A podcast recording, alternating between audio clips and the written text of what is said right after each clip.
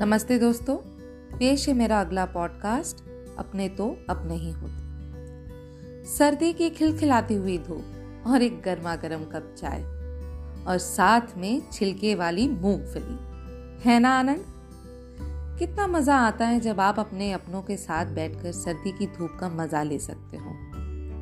ऐसा ही कुछ सोचते हुए कृति अपने ख्यालों की दुनिया से बाहर निकली, दूर विदेश में, सुबह की चाय पीने के लिए। पता नहीं क्यों, पर आज माँ की बहुत याद आ रही थी। उनके हाथों से की हुई गरम तेल की बालों की मालिश, वो गुड़ और काले तिल के लड्डू, पकौड़े, हाय, माँ तो माँ ही होती है ना? पापा हर रोज सुबह सुबह छह बजे अपनी स्पेशल अदरक और सौंफ वाली चाय से उठाया करते थे।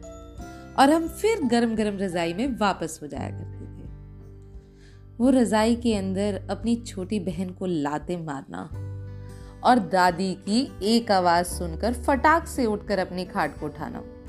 पता नहीं क्यों, आज इतना क्यों याद आ रहा है? वो सरोजनी नगर में सर्दियों की शॉपिंग करना, किसी भी ब्रांडेड स्टोर में शॉपिंग करने के सामने कुछ नहीं था। वो सरोजनी नगर के कुलचे चने और फिर रजौरी की आलू टिक्की। हाय पता नहीं क्यों, आज इतना क्यों याद आ रहा? है वो डीटीसी की बसों में धक्के खाकर चढ़ना, एक ही ऑटो में दस लड़कियों का बैठना।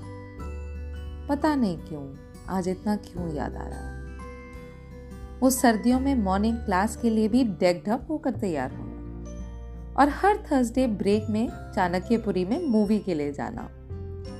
पता नहीं, आज क्यों इतना याद आ रहा है? शायद ये विधि का विधान है कि हर किसी को कभी ना कभी तो अपना घर छोड़कर ज़िंदगी में आगे बढ़ना ही पड़ता है। कभी नौकरी के लिए तो कभी किसी और वजह से।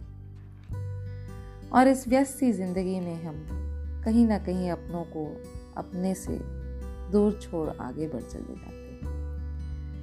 कृति को एहसास हुआ कि पूरे साल वो ना तो अपने घर वालों से और ना ही अपने दोस्तों से अच्छे से बात तक कर पाई थी। थमती नहीं है ज़िंदगी किसी के बिना। लेकिन ये गुजरती भी तो नहीं है अपनों के बिना। मैं अपनी माँ से बहुत दूर रहती हूँ। बहुत खुश हूँ, उससे कहना चाहती हूँ।